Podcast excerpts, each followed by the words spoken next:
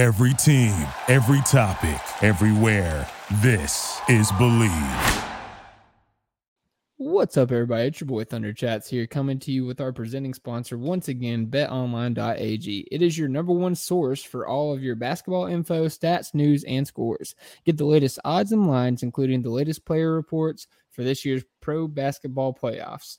BetOnline is your always your sports information headquarters this season, as we have you covered for all your sports wagering needs: basketball, MLB, NHL hockey, right to UFC and boxing. BetOnline is the fastest and easiest way to get your betting info, including live betting options and your favorite casino and card games you can play right from your home. Head to the website today or use your mobile device to get in on the action. Be sure to use our promo code BLEAV, that is capital letters BLEAV, believe, to receive your 50% welcome bonus on your first deposit. Bet online where the game starts.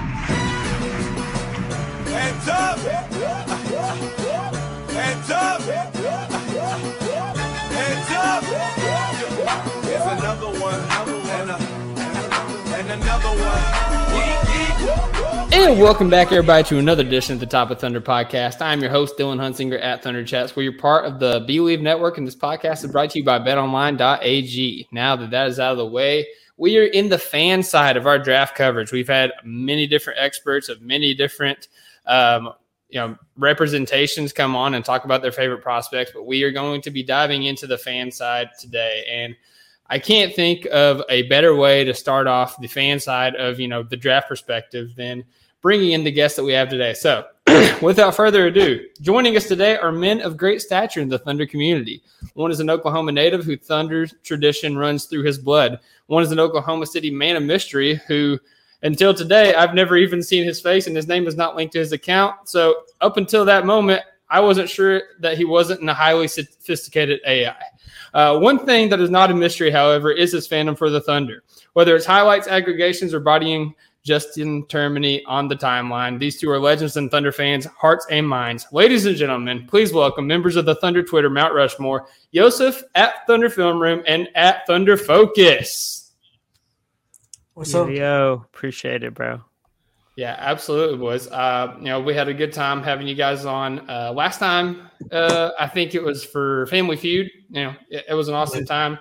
I think I think you guys might have lost to my wife and Cone. Uh, that that feels like it sticks out in my mind, but you know, definitely wanted to get you guys on to you know talk a little Thunder content. And you know, I don't think I don't know if you guys realize this. It's kind of sneaking up on me. We're 16 days away from the NBA draft, and you know we're we're trending up as a Thunder team, but we have a chance to really kick it into high gear, uh, you know, in the next couple weeks. So uh, let's get talking about it, guys. So I kind of sent you this outline, and I forgot about this question. This is something I've been asking all my guests. So disregard pick 12, disregard the lottery, disregard the first round if you have to. Just in a vacuum, excluding the top three. I'll give that caveat. No Wemby, no Scoot, no Brandon Miller, but in a vacuum, who is your favorite prospect for the Oklahoma City Thunder in the entire draft? And I'm gonna start with focus here. My favorite prospect. Um, I think I'll have to go Taylor Hendricks. Um, I know it's a common name. It's a you know a bit conservative there, but I think the fit defensively, especially next to Chet, he can cover a lot. Um, his great ground coverage skills, um, the rebounding, of course, is a huge addition. And even though his shooting's really low volume right now, you can see him becoming a real threat uh, down the line.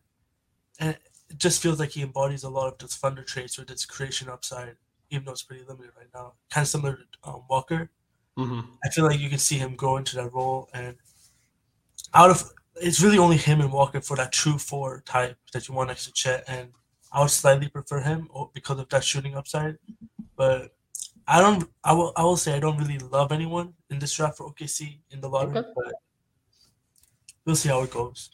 Right. Absolutely fair, man. And I'm right there with you in terms of like, you know, those two guys kind of being my favorite fits. Uh, specifically Hendricks, I have him right now, I have him four on my board and Walker, uh, Jarace Walker's five. Yeah, I'm, I'm very high on both of them. Just I'm like, you know, like you said, fitting into that like four, Yeah. four spot for us. And I just think that Hendricks, you know, he, he gives us that coveted shooting that we've wanted for so long.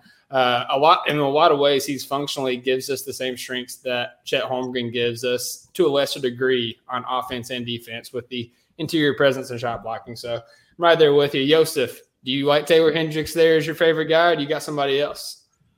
Um, I, I like Hendricks, but I would go. He's kind of become mainstream now on tw- Thunder Twitter, which I like.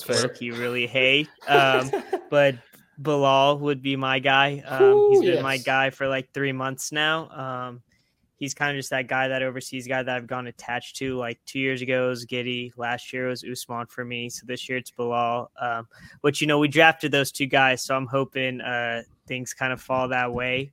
Um, I think a lot of the narrative on him has really been I don't want to say like off like off, but like especially like this like stuff about him being a huge project. Like I think mm-hmm. he's a lot more ready than people really want to say he is. Um, just look at him physically compared to Oos and like other projects we've drafted in the past. Um, obviously the shooting clip is low right now. He only shoots one three a game, but like I believe in the shot long term.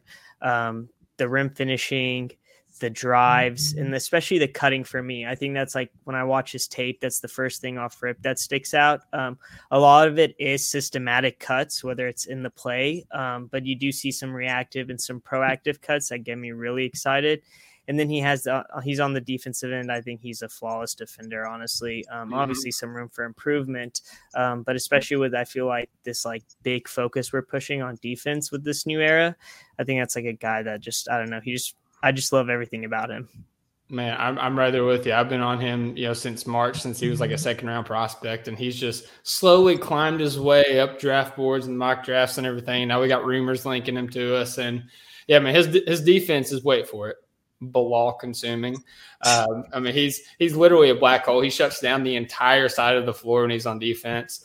And you know, you, you talk about his low volume and three point shooting, and like absolutely it is like whenever he's been on the A team.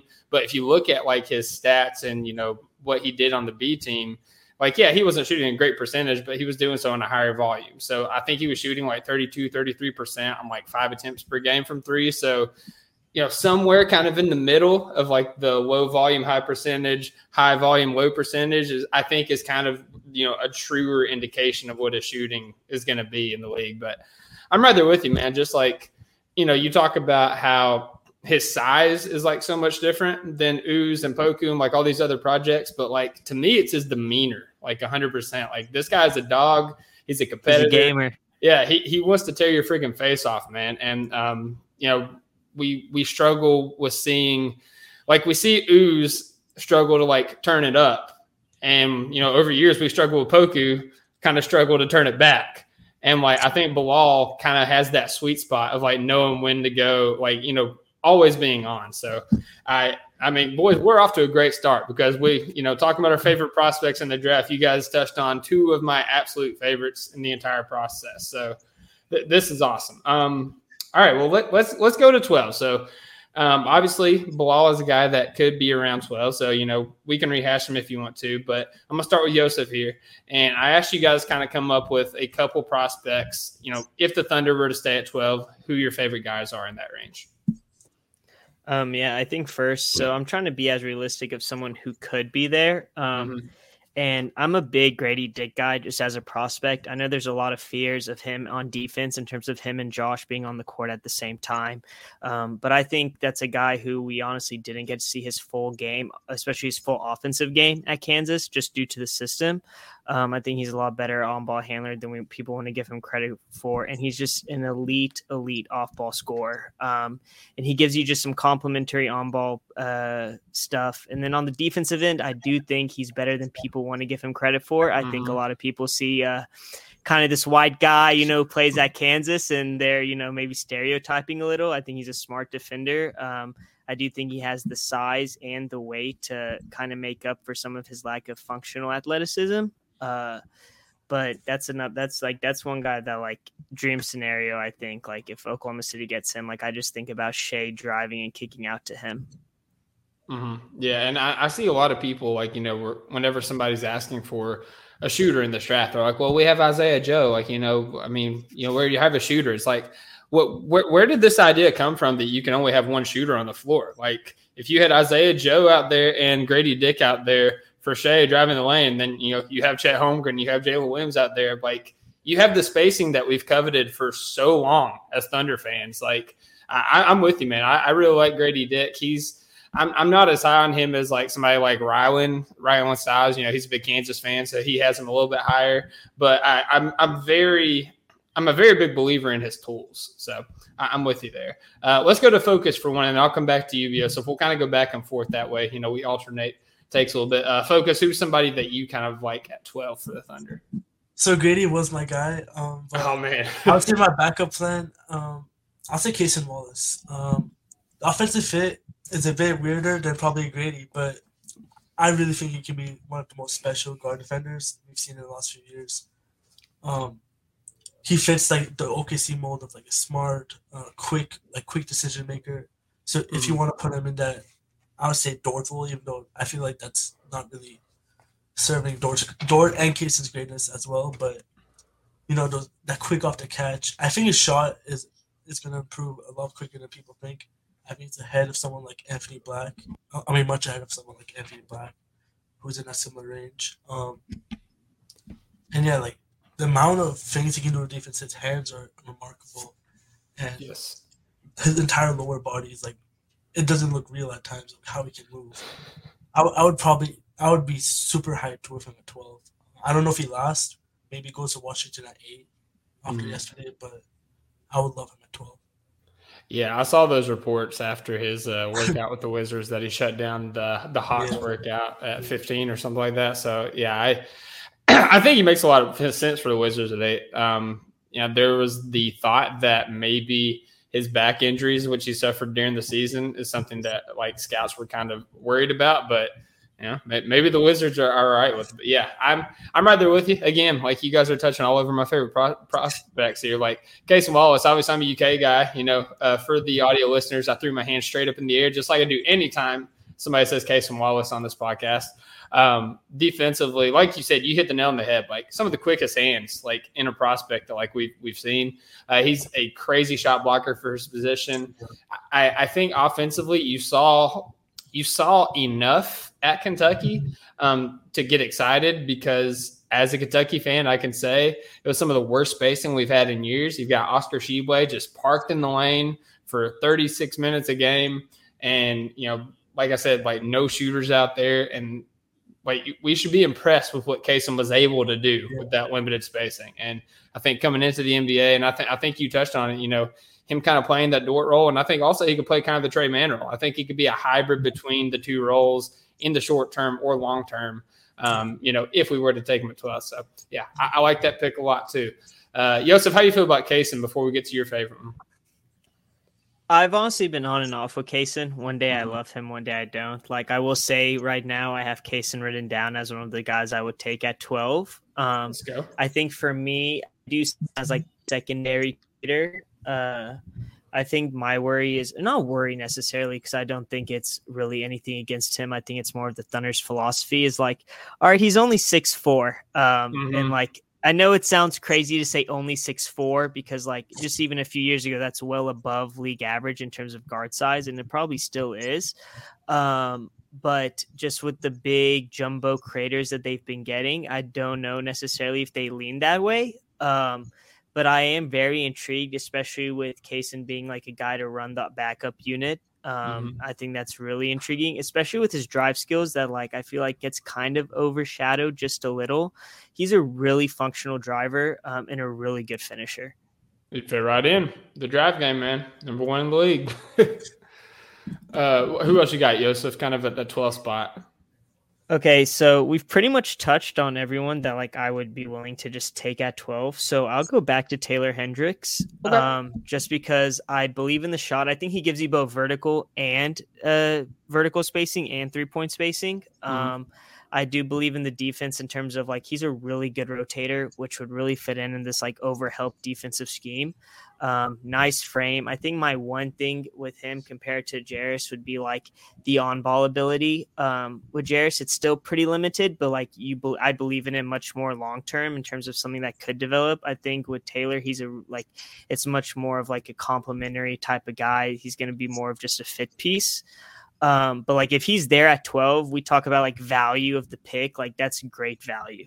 Yeah, no, absolutely. If, if he's there at 12, I'm doing a backflip, man. Like, I love Coulibaly more than almost anybody in this draft, like, you know, just as a prospect. But if Hendricks there at 12, like, you don't sprint to the, you teleport to the podium to, like, make that pick before, like, you, you know, you even think about anything. Um, Focus, I want to go back to you here, man. Did you have anybody else at 12? And if not, I wanted to kind of pose a question. Um, 12. Um, I have some trade up guys, but I don't think I really have anyone I would love at 12. Just Some guys I would be cool with. Um, Before we get to trade up, I, I want to ask you guys this question because we, uh, you know, we just had a couple of guys from the families that have been pushing this idea a little bit. Kevin O'Connor mocked him there. Jonathan Wasserman's mocked him there. Derek Lively at 12 is becoming a thing. That's starting to feel a little bit like James Bouknight. I, I can't lie to you, especially with KOC starting to push it. Um, h- how do you guys feel about the idea of, I guess, first in a vacuum, Derek Lively on the Thunder, but you know, in in the grand scheme of things, like Derek Lively being the pick at twelve. Um, I know later we're gonna talk about least like. Yeah, Um, Derek is there, and that's not against Derek as a prospect. Mhm. It's what I want for this team to do. I think like, I think it would be. I don't, I don't want to say like asinine, um, but like I think it would be. I would be mind blown if they didn't run Chet at the five, and they Yeah. didn't try that out first. Like I think that's the plan. I'm really set on it. Uh, that on set on that being the plan. So like if Lively's Lively's the pick at twelve, I don't know how I'll react. Like I, I think I'll be pretty underwhelmed, honestly. Um, Mhm. But like I don't know. We'll see. I have seen like who was it? Oh, Jonathan Givony put out a mock today that had Lively going in like the late twenties. Um, so like oh man, uh, if, if Lively's like a late twenties guy and the Thunder trade into the first, then like that's I think that's a different scenario. But if he's like your one pick in the lottery, uh, you know, I do think like he fits everything the Thunder like try to do. Like I do think he's a smart player. I think he can play make. He can be a DHO hub. Um, but like in terms of just that being your guy for the lottery, I I'd be very very very underwhelmed. yeah. What about you, Focus? Um, I, I think I actually tweeted about this like a week ago, but I, don't see Lively and Chet coexisting to how the Thunder won um, offensively, just because you see how much they value, like Yus- Yusuf said earlier, the um, bigger creators attacking off the catch, and of course Lively is a big. He's mostly going to be coming off. I mean, first of all, I don't really think he's a great screener at all. Is Mhm. like one of my concerns with him overall. And if you do draft Lively, then I question because I thought all, all along that you're gonna have Chet at the five and limit these rim rolling bigs. You're gonna have all these skilled five out type bigs. If you draft Lively, why didn't you draft Duren last year? If that was like my biggest question, it wouldn't make sense to pass on Duren to take Lively in that sense. Yeah. Yeah, that, that's a really fair question. I haven't even thought of. You know, there's a you got all the naysayers about Ousmane Dieng and passing on Duren, and yeah, that makes a lot of sense. Like you know, if, if that was going to be a like your one break. pick, yeah, I know it's it's it's It- a it's a frustrating not- conversation. I'm not trying to be a jerk, but insufferable human beings. insufferable human beings. Like, like they'll use this year of Ousmane and be like, "See," and it's like, brother, I could Yeah. have told you Ousmane wasn't like I was high on Us. I could have told you was Us wasn't going to do a thing this year. Like, did they expect like 15 points per game starter Ousmane? Like, I have no idea what to expect. Like we all knew. Duren would be good. Like that Yeah. was like people knew Duren would be good. That was never the like you drafted Ousmane for the upside, not for what he Mhm. could give you now. Yeah, and also also like you draft Ooze because you have you had the luxury of bringing in Chet and Jalen Williams, two guys that you know before Chet's injury you kind of figured was going to contribute early on, and Ooze was going to be a guy that could develop in the wings. Um, so yeah, I I'm glad you said it because you know I've I've got I've got my opinions about that as well. But uh, let, us kind of get back on the schedule here. So talking about trade up targets, focus. You kind of bled into this before I cut you off with the lively uh, thing here. But who's some trade up guys that you like? Um, I know um, both these players are a bit controversial, especially for the Thunder. But if the Thompson twins start sliding down the draft, like past six, Hmm. I would definitely like. I just think the talent overwhelms the fit at that point. Um, in Amen's case, he's a special on-ball creator. special passer, and of course, you know, one of the best athletic prospects you can get. And in um, Ausar's case, he, I think he'll be a really good connective piece on this team. Um, elite defensive ceiling. His shot's not great, of course, but I think it could, it'll become serviceable eventually in this league, probably like mid 30s, which is something you can live with if you're replacing who your current three is like in Lu. You're not losing much in spacing there. Mm-hmm. So those are like the two guys if they do start sliding. I'm a bit hesitant on trading up into top five to take one of them, like with all the assets you'd have to give up. But if they start sliding, I would definitely give a good offer to one of those teams. Yeah, I, I understand that for sure. Joseph, do, do you like the Thompson twins, or I saw you nodding there in agreement? Yeah, um, I think there's like a realistic chance Ausar can drop because um, Mhm. I do think a lot of front offices still very much have questions about OTE, um, and I think rightfully so. I I, I'm just not a fan of the brand of basketball there, uh, Mhm. but like I, I do think, especially Ausar, I think could be like the perfect. People might get mad at this, but like the perfect Lu Dort replacement. Um, because I do think that uh, defensive upside is like special, and I also believe in his shot potential a lot more than Amen's. Yes. Um, so I think that's kind of the big difference for me. Uh, but like I do think there's a scenario where they could drop. Um, how far I don't know because I think eventually once it gets to like say if they drop past six or seven, it, when you're those teams in the late like late tens, you know, or like early uh, teens, it's like at you know this is a swing, but like the value is just absurd in that pick, right? Like the Mhm. value there would just be astronomical. Um, because these are guys that were mocked top five just a year ago. So uh, yeah, I'm I honestly would I, I I think a lot of people when they say I'm kind of rambling, sorry, like when they trade up, they just like we they they want us to just trade up to trade up, right? Mhm. But like I think a big thing is like what is the value we're get giving and like does that prospect exceed that value to us, right? Like Mhm. and I we will probably have to overpay just because of all the assets we have, and a lot of teams, especially in the draft, like would rather just you, you got to overpay to get up, right? But like especially a guy like us, I'm very high on him, honestly. Um, the six seven, like here I come back to the height and the wingspan and stuff, like 6 Mhm. seven at the three. I'm like, ooh, but like whenever you have a six six guard and then Giddey who, you know, six eight, six nine, like I think you can live with it. Yeah, and I, I'm right there with you. I uh, also, you know, funny enough. Ausar was one of the other guys. Like, you know, I highlighted four guys bef- like at the start of the draft cycle. It was Hendrick, Cason, Bilal, and Ausar.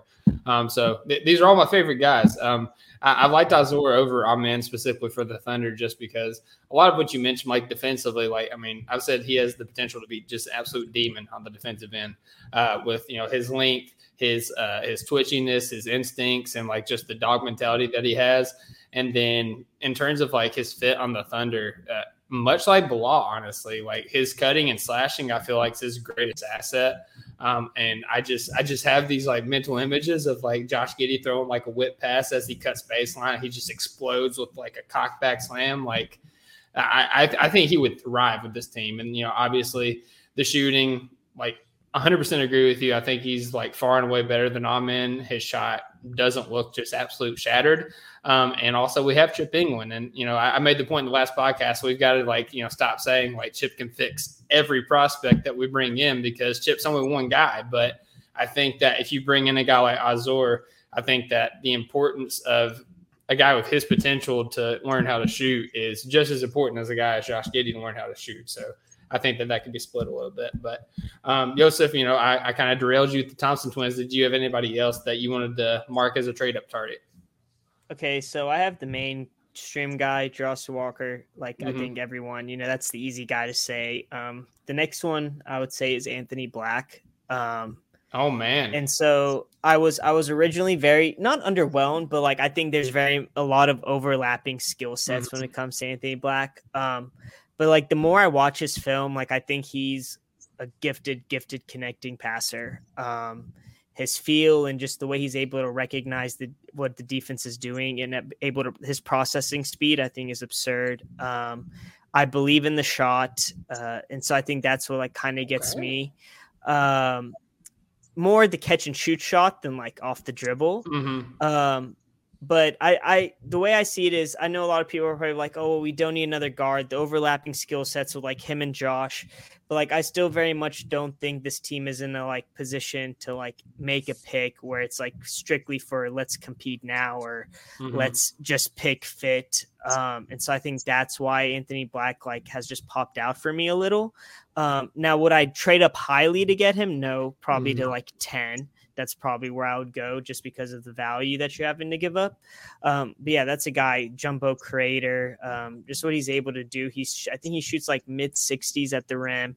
Um, I think it's a guy that's like way better than a lot of people really want to admit. Um, he's also way more athletic than like he looks when he's moving because he doesn't have that deceptive like really fast speed. He kind of moves to his own pace, but then like you just see sometimes he just can jump out of the gym. Um, so yeah, that's a guy that's honestly climbing my big board a lot right now. Um, I don't know how much you know in terms of just Thunder fit, but just as a prospect and like BPA, that's a guy that's like really popped for me.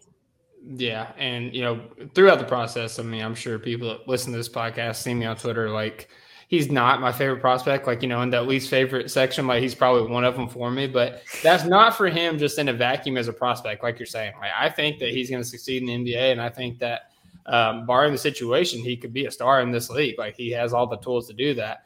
Um, and you know, my question was always just the fit with the Thunder, like you were saying. But you make a good point. You know, when you're in the lottery, it doesn't matter if you know you're in the play, and it doesn't matter what circumstances you were in. Like when you're in the lottery, uh, you're in position to improve. Like you're you're not set in your roster. So, you know, at that point, BPA, which is you know kind of the philosophy that the Thunder go, not necessarily at consensus BPA, but BPA based on their board. Um, yeah, I mean, I can I can see it. I think you laid out the case as good as anybody has for Anthony Black. So congrats to you, Joseph. Uh, Focus, did you have anybody else you wanted to list as a trade up target? Um, I, I did mention Taylor Hendricks earlier. I would Mhm. trade up probably to probably like eight to nine to get him, but Yep. I, I wouldn't really trade up for anyone else in that range. I, I can't think of anyone right now. Um, if Cam Whitmore falls, I'm not a huge fan either, just because of like he's kind of a low field player in that way. I don't really think he would fit the Thunder um, in in that type of sense. So I don't. I think it's really those three guys for me, and the Thompsons, Walker, and Hendricks. Actually, that's four. I feel Yeah. how four of my twins, but Go ahead, they're twins. Yeah, yeah, they're they're pretty similar, so that's fair. Uh, let me ask you this before we move on. Yo, what's up? Oh, sorry. Would would you trade up for Bilal? That's a loaded question. I've man. I've, I've I've wrest- I've wrestled with this for Um, like a few weeks, uh, for like a week now since he's been climbing. Would I you trade mean- up like let's say to ten? Would you trade up to ten for him? To ten. Yeah, I, I'd trade up to ten for him. If if, if Hendricks, like if the guys ahead of him on my board are gone, like if Hendricks, Jarace, and Cam, like I have Cam higher than Bilal right now on my board, just because I feel like he could like slide into the four spot as more of a play finisher, not so much like you know the creator size that we have with a lot of the other players. But yeah, I mean, if if he's if they're gone and like the Mavericks are willing to move pick ten, like yeah, I'm let, let's go for Bilal, man. Like how. I'm Here's a, my- I'm a cool believer. here's my thing: if it's ten and it's Dallas, why not keep both? Because I think you can make a strong offer to Dallas. Yeah. Just take ten away straight up. Take some like Bertans Yeah. salary away. Um, trade some 2024 picks, and I think there's a real chance you can get both. And you're give them assets to make a trade for to Yeah. actually like Mhm. that roster. Not only that, you have the you have the possibility of Vasilije Micic coming over uh, once again, and I feel like Yeah. you know he- he'd be a fun He- player that you know Luka could probably enjoy playing with. I just want to see that guy in the NBA. Like Just- it, he's past his prime right now. He's kind of dropped. Like the numbers have dropped a little. The tape doesn't look as sleek as it did two years ago. Mhm. But like, he's a good basketball player. I just want to see him play in the league. I don't really care where at this point. Yeah, and I mean he, he fits the Mavericks mo, and you know in terms of like uh, European white guys that you kind of bring over to play with Lucas, so uh, that would be fun. I want to ask you guys this before we move on to uh, kind of the late first round. Obviously, the Wizards went and snatched Will Dawkins from the Thunder. Um, do you guys think that these moves make it more or less likely that the Thunder make a trade with the Wizards on draft night? I don't really sure if it like changes anything. Like Yep. I think sure it helps to have that relationship and like it makes getting deals done easier. Um, but I'm not sure it really does a ton. I will say Sam Presti GMing tree doesn't look so hot right now. Um, you know, doesn't look beautiful. So if we can, you know, get a Rob Hennigan type trade going, uh, I would love it. But I'm not really sure it really moves the needle that much because especially with Washington, like I have no clue what direction they're going. Um, it seems like they're still like staying in the middle. I know that supposedly the Clippers guy got like the good to go to like do a rebuild, but I, I have no clue what their like real goals are at the end of the day. Mm-hmm. What about you folks? Um, kind of like similar to what Yosef said. I don't remember if there was a time when an executive went to another team and they made a trade like in a short term. Um, Mhm. I mean, again, it helps to have the relationship. Um, maybe you can get intel, like further intel from there, but I don't really know if there's if there's like a higher likelihood. Though I do think it would make some sense um, if they want to start a rebuild and like take a swing at a guy like Keyonte George or someone if they Mhm. want to trade back for a guy like him. But I, if, if there's trade up candidates, I would probably say it would probably be Utah at this point. That's like the one that makes sense in my mind.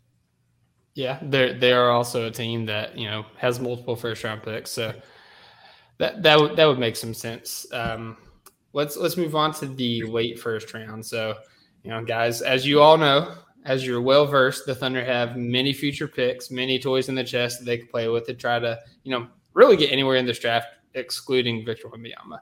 Um, so this is I'm going to say with the caveat, this is in addition to pick 12 or whatever we trade up for, you know, to get up in the higher lottery. So in addition to that, say the Thunder were to trade back into the late first round, who are a couple guys that you like that you could see the Thunder taking a chance on or you think would be able to plug and play right away?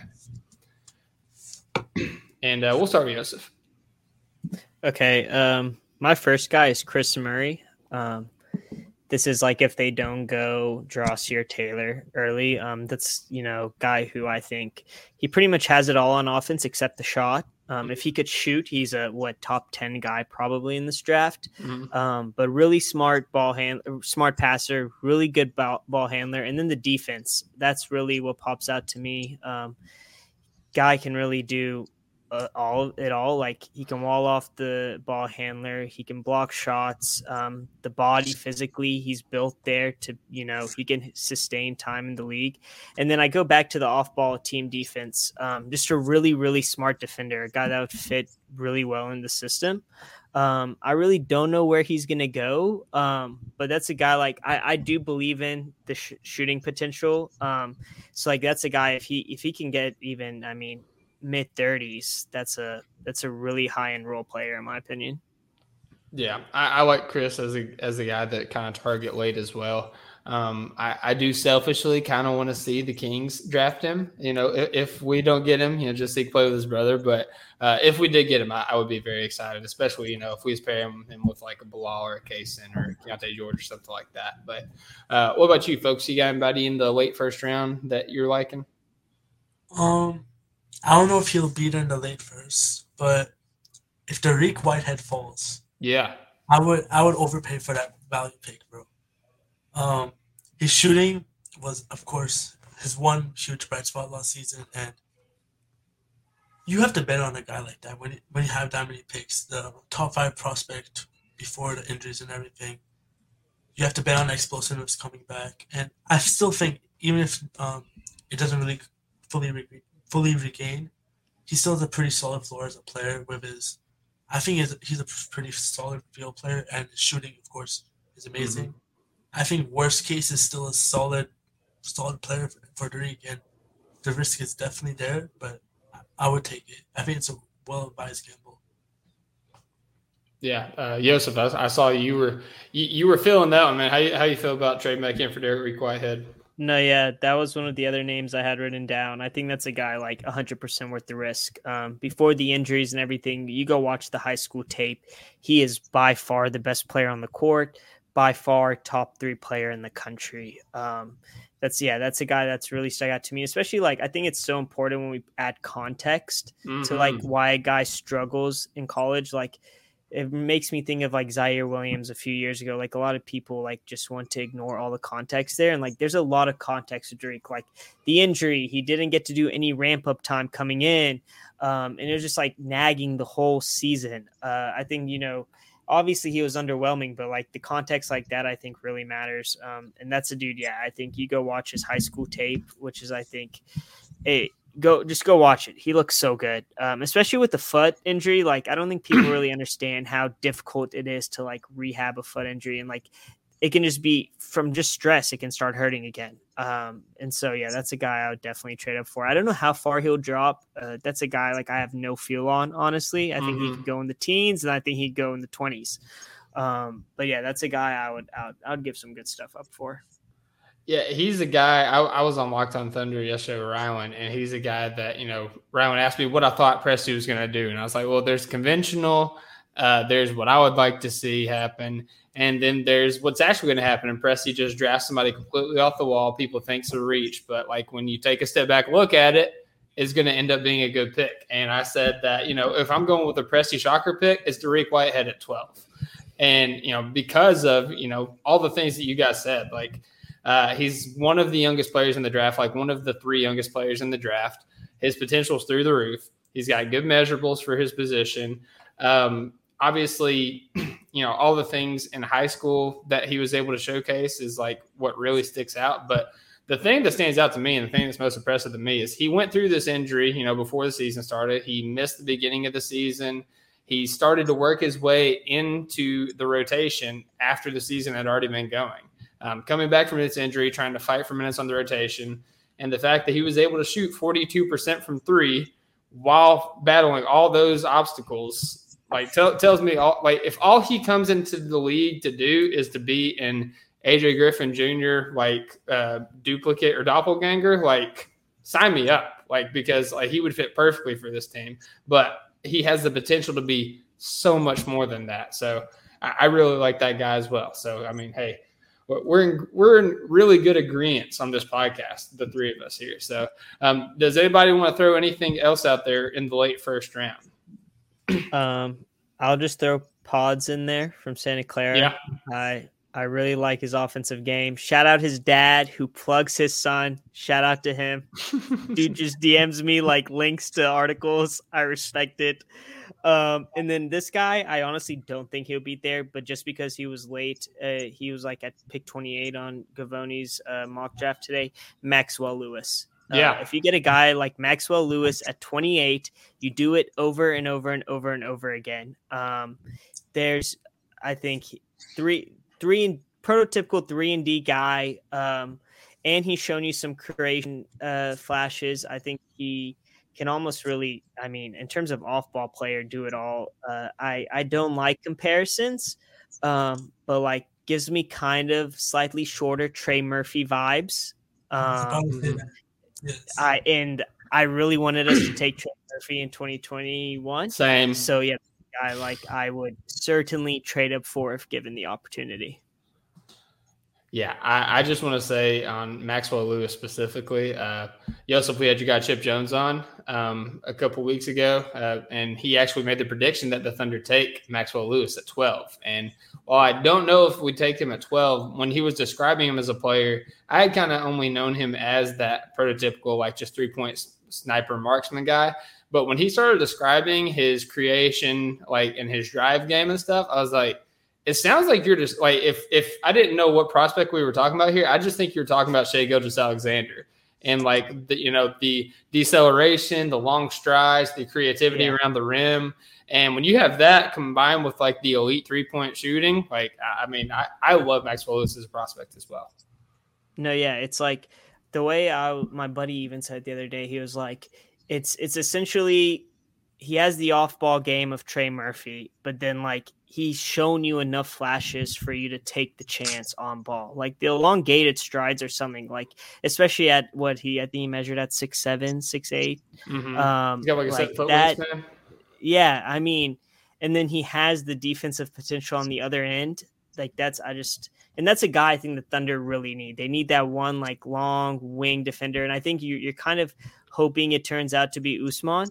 Um, Mhm. but like I would I would really prefer us to draft a guy like that that isn't as much of a project that like you know baseline NBA player you know if he doesn't even meet his like average percentile he's probably still a guy that sticks in the league for a couple years. hmm And just adding into the hype, I don't know if you guys got a chance to listen to the most recent Down to Dunk. Uh, he had Krysten Peek of Yahoo on there, and she was saying that she saw him in the gym a couple weeks ago, and he looks completely different. He's added quote unquote 15 pounds of muscle, which you know that's that's kind of like buzzwords when it comes around like draft time and prospects. But I mean, you know, it, it, you know, as skinny as his stature was, if he's really like you know bulking up like that, and she said really getting after it defensively and like workouts and three on threes and stuff like that, like absolutely, he's a guy that I would like to the Thunder to draft. And if I'm not mistaken, I think that they actually worked him out a couple of days ago. Yeah. Yeah. Yeah. Focus would know that. Focus, Focus got all these workouts uh, on, on his on his mind here. So, uh, Focus, you got anybody else in the late first that you want to kind of throw out there? Maxwell Lewis was my guy. Um, yeah. I'm trying to think of someone. Um, Jett Howard, if he does fall. Um, I think Houston's going to take him at 20, but Yeah. Yeah. That that shooting upside is. Yeah. That ball don't stop basketball team is drafting just hard in a heartbeat. Yeah, no, he, he he feels like Taylor made for the Houston Rockets at 20. Um, but yeah, no, I, I feel you on that, man. Um, trying to think, I I had somebody, I, I like those are all guys that I would really like wait first. But I want to ask you guys. You know, we kind of talked about Chet being a five, and I think that you know that's definitely the idea for the Thunder. But there are some intriguing big men late, whether it's for potential or their size or you know what they're able to do. James Nnaji, Noah Clowney, um, Trace Jackson Davis. Do any of these big guys like warrant a uh, you know like late first round? Like you know maybe throw an extra second in there to try to get, or are you just out on the bigs? Um, wait, you want to go first? No, you can go. You can go. Okay, okay. Um, I'm not a huge guy on on any of those. Um, I like Jackson Davis at 37. Mm-hmm. I don't think I would trade up extra assets for him. Um, I think worst case you, not worst case. It's just all the case. Um, you give Jable back up five minutes next year, um, or plug and play minutes with Chet depending on the matchup. But I wouldn't really overdraft and trade into a first for one of those guys. If it's lively again, I would probably do it. But none of Mhm. those guys really intrigue me at the moment. Okay, that's fair. What about you, Yosef? I find Noah Clowney interesting. Um, still, like I struggle a lot with bigs late in the first, early in the second, um, just because I think they're so hard to like read. Um, but I do think Noah Clowney, especially on the defensive end, like just as a rim protector, is really interesting. Um, and I do think he gives you vertical spacing. Um, I think there's, you know, I don't want to say I believe in him ever becoming a shooter, but like I do think like eventually he'll be a guy that like can hit the catch and shoot three. Um, he he's hit the catch and shoot three this past season, but like I think it's a lot different in the NBA. Um, like I think eventually he'll be able to hit that type of shot, but I personally like to stay away from bigs this late, especially like in the second. Um, it's just at least for me when I've seen like it's never been the best track record, honestly. Yep. That's that's all 100 percent fair. Um, I, I think uh, you know people get caught up on Noah Clowney just because the potential and the potential shooting. James Nnaji just because I mean he looks the part. He's built like an absolute freaking truck. Uh, and then uh, Trayce Jackson-Davis, I uh, I think people really like the playmaking upside, which honestly he kind of gives me like you know skinnier Jalen Williams vibes uh, whenever I'm thinking about you know his kind of archetype on this team. So that makes sense. But let's dive into the second round here. We got picks 37, pick 50. Uh, just really quick, you know, who are some guys like we'll say like one to two guys you guys like in the second round, and we'll start with uh, we'll start with Joseph on this one. Um, okay, so I just have one guy at 37 that like I'm really stuck on, and that's Alright. Jordan Walsh. Um, Mhm. I think the body fluidity is first class, especially the flexibility. Um, he's this like hyperactive three and D athletic guy that He's shown passing skills, um, like as a connecting piece. Uh, the shot is obviously a question mark. Um, I think that's especially like what hindered him early, early in the season last year, Mhm. uh, before he got benched officially. But like he's shown that he's a smart player, um, and he's like he's honestly a world class athlete in terms of prospects. Uh, and then on the defensive end, uh, this is a guy. I mean, you want to talk about three and D, like uh, strong frame, good rotator, uh, good screen navigation, um, just everything you want as like a guy on the defensive end, especially off ball. Like that's big for me right now, especially just off ball defenders, especially for our like defensive scheme. Mhm. I don't think like people realize how like difficult it would be for a guy who isn't a good off ball defender to play on this team. And I feel like off ball defense, like to just the more, as Erik Spoelstra says, the untrained eye um, is like very underappreciated um, when it's probably to me like much more important than actual on ball defense, even though Jordan, in my opinion, is good at both. Yeah, for sure. He's uh and he's a guy that's, you know, been very vocal like in his combine interviews and like coming out of workouts and stuff that he was kind of put in a box in Arkansas and you know, he's eager to show other facets of his game. So he is a guy that um, would would definitely be interesting and definitely fits the Thunder MO in terms of like, you know, uh, size for position, length, and you know, feel and uh, defensive intensity. So I like it. What about you, uh, Focus? You got anybody in the second round you like? Um, I don't know if he'll be there at 37, but Marcus Sasser from Houston, Yep. I think he's a really good bet to just be good and be a player, a good pull up, um, pull up shooter off the bench that you can plug and play. Um, there's probably not much more upside left in him just because of how he's already really good at what he's good at, right? Mhm. There's not a lot of low hanging fruit there, but kind of like a Tre Mann type of role, right? You just want a microwave score. You've always had down under teams, right? From Dion Waiters to Dennis Schroeder, like, you want that microwave score. And I think he, he would be a good bet in the second round. You don't have to overdraft in the first, you still get that guy on a rookie contract. Yep. I like that. All right. Um, I want to ask you guys about like just just straight up like snipers in the second round. So you got guys like somebody that I really like, Julian Strawther, who's a teammate of Chet. Like I, I think you know size per position, shooting. Like I, I think I don't see why some mocks have him like late second round. I feel like he should be like late first, at least early second. But he's a guy I really like. Uh, you got Ben Sheppard, who was a big winner at the combine. You know, again, size for his position, but just like a knockdown guy from deep. Uh, this is gonna make Keenan happy because it's two episodes in a row. We're talking about his boy Seth Lundy out of Penn State, a guy that not only is knocking down shots, but is an absolute dog and competitor on the defensive end. So, um, kind of just of like shooting prospects. Who who is like your your all's favorite guy that you would like to see the Thunder take a swing at? And uh, we'll start focus there. Sorry. Um, shooting bets. Um, trying to think. I, I would say Julian Smith. Um, Julian Strawther was one of mine. Um, Let's go. GG Jackson. That's that's probably a rare one.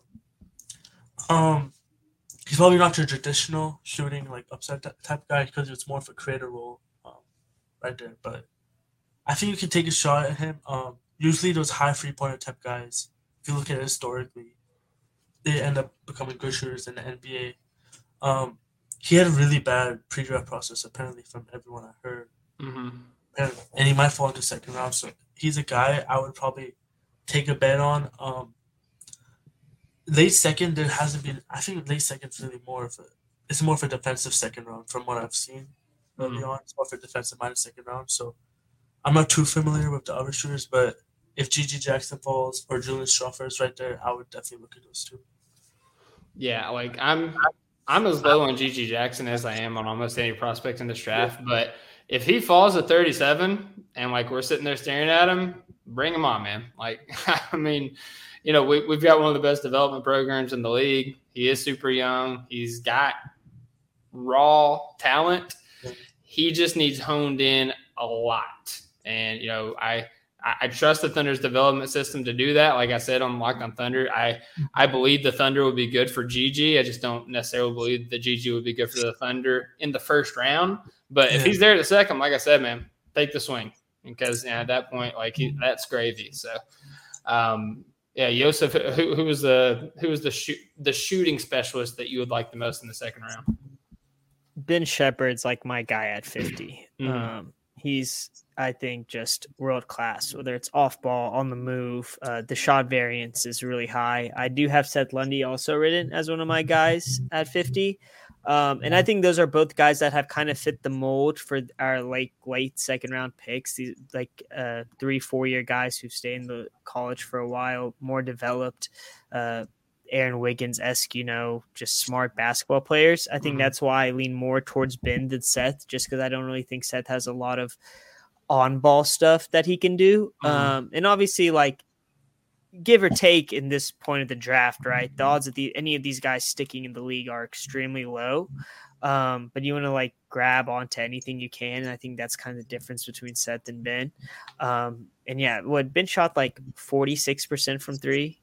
Last year or Yeah. something like that. Like that That's, is uh, that's absurd. It's absurd. Um, that yeah, that's a guy I really honestly want at 50. Like that'd be my ideal situation. But usually, honestly, at 50, I think I'm I'm interested to see where they go because like I think especially the past few years, you would think like, okay, they're gonna take a shooter now, like late in the second, right? mhm. And we just haven't. We've taken like those guys like those Swiss Army knife type of guys that like kind of do it all. So like I'm honestly really interested because I've it's been really hard for me like I've I've gone a feel for who we could take at 37 or who we could take at 12. But then I go to 50 and I'm like, I genuinely don't know what direction they're gonna go here.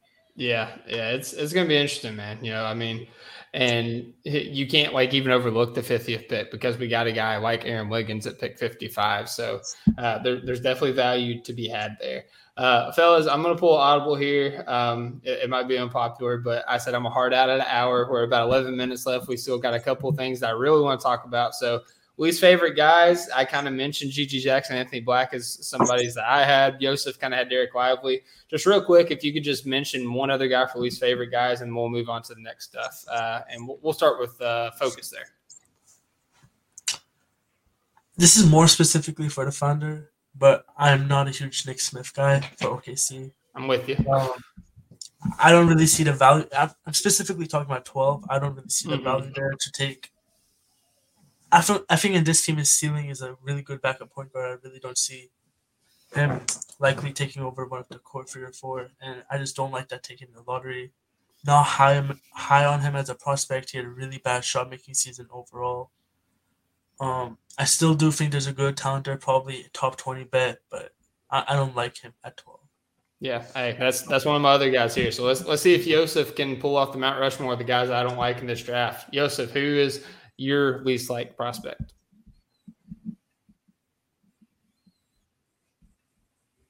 Joseph, can you hear me? Um, GG, yes. Can you hear me? Yeah, now I can. Okay. Yeah, that was weird. Yeah, yeah. I, I got you now. You're good. Uh, Oh no. No. are- we're good. now now I think we are. Can are, are we are we in time? Oh no. Okay. Uh, I'm gonna kick you. Just try to join back in, okay?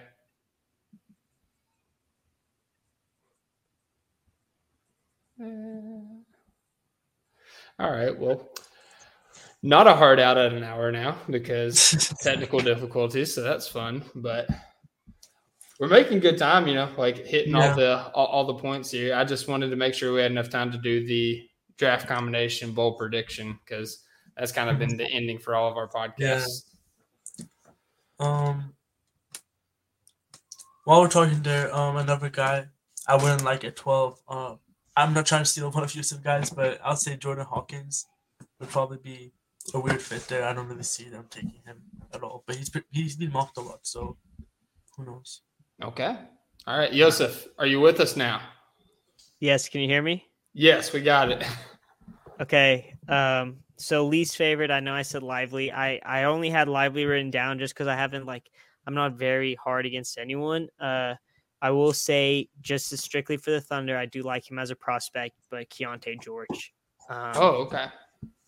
I just I do think he has like some defensive skills that I like. Um, it's just for me, it's just the I, I want a bigger guard. I'm big on like jumbo guys right now, just because I think even when jumbo guys are a bit like they're they lack some defensive skills. Their size and their wingspan kind of make up for it on that end. Um, and then I'd say Nick Smith as well. Uh, once again, nothing against him as a prospect, and I actually do think like if he drops a twelve, I think that's good value at twelve. Um, but it's just he it doesn't do it for me honestly. Um, and then yeah, as you said earlier, GG, I'm it's probably unfair, uh, but yeah, I'm good. I'm very good on GG, like very, very good. So you heard it here first, guys. Yo- first, guys, Joseph is a heightist. Uh, he does not like short people. I'm just kidding. I'm just kidding. All right. Well, hey, let's get into this uh, as we're ending the podcast. These are this is how I've ended every draft podcast, and I really like the different answers we get here. So, picks 12, picks 37, picks 50. If we was going to ask you guys for your ideal draft combination, saying the Thunder stay at pick 12, that's that's the caveat. Uh, what would that draft combo be? And we'll start with focus. Um, at 12, I would probably say Grady Dick at 12 would be my ideal outcome right now. Okay. Um, brings all the shooting you need. Unbelievable offensive prospect, off the catch, connected passing, would be a dream fit, kind of like Yosef said earlier. Um, at 37, I would go. I would probably even overdraft Seth Lundy. Um, I, I didn't mention him earlier, but he's a guy I really liked. Mhm. Movement shooter all around the board, and I think similar to Isaiah Joe, he he'll, he'll be playable defensively even with his size. I think he'll be able to stay on the floor there. Mhm. And we have 50, right? 50. Yeah, yeah. Um, okay, pick 50. Um, guy like um Keyontae Johnson from um, Kansas. Yeah, I, I liked him a lot earlier in the process. Um, earlier in the process, he stayed around that range. I'll be happy if we take it at the point. I've got bad blood against Keyontae Johnson for what he did for the Kentucky Wildcats in the tournament, but you know, it, it, it would be a good pick at pick 50, so it's all good. Uh, all right, Yosef, what about you, man? Picks 12, 37, All 50. right.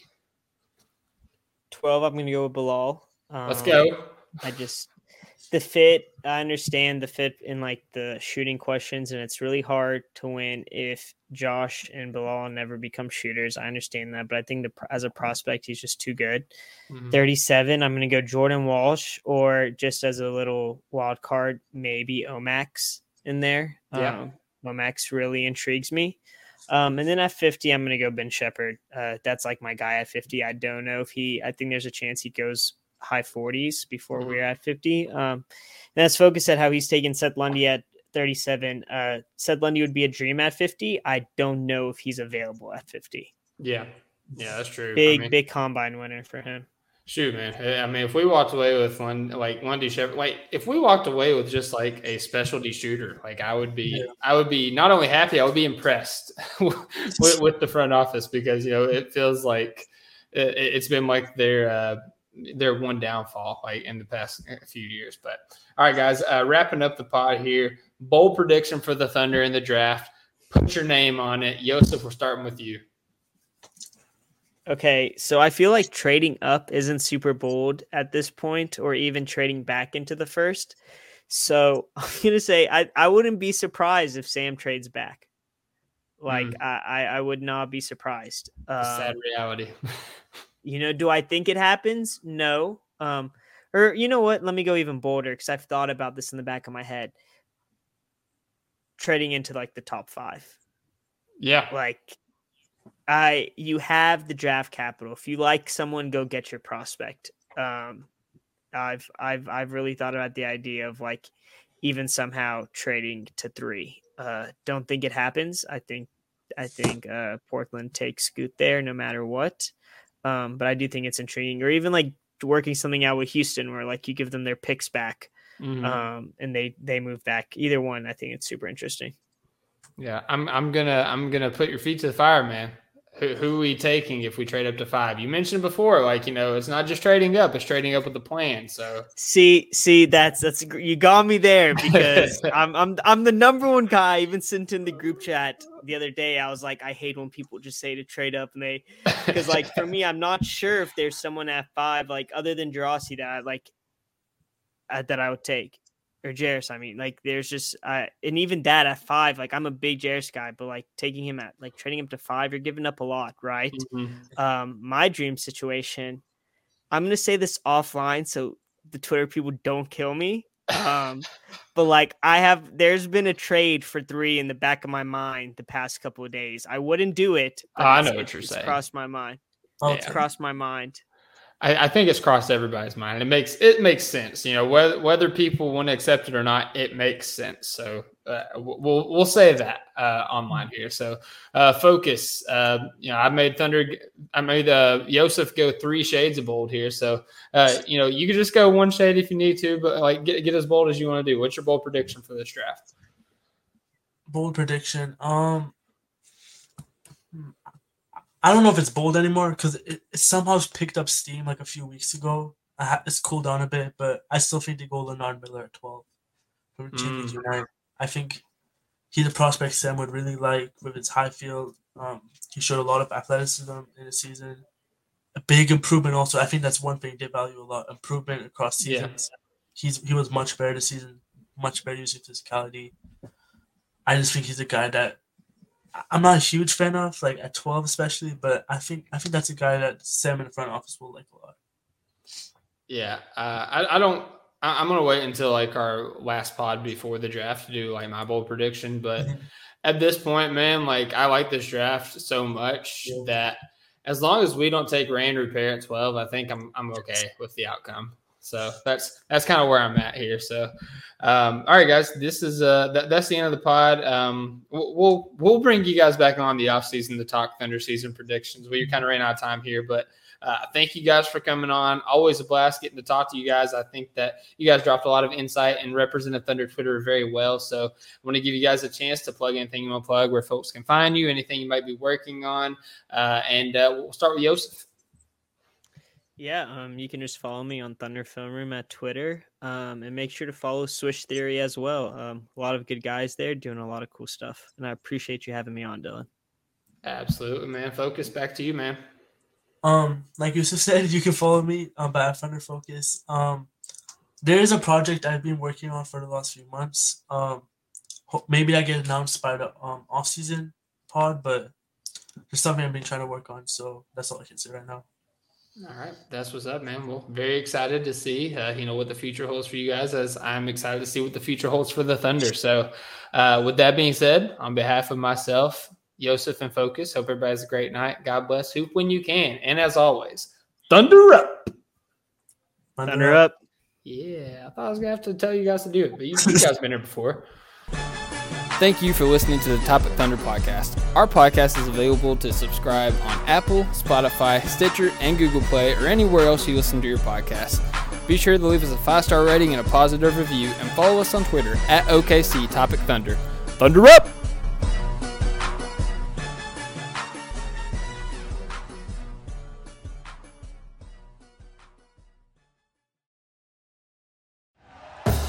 Thank you for listening to Bleav. You can show support to your host by subscribing to the show and giving us a five star rating on your preferred platform.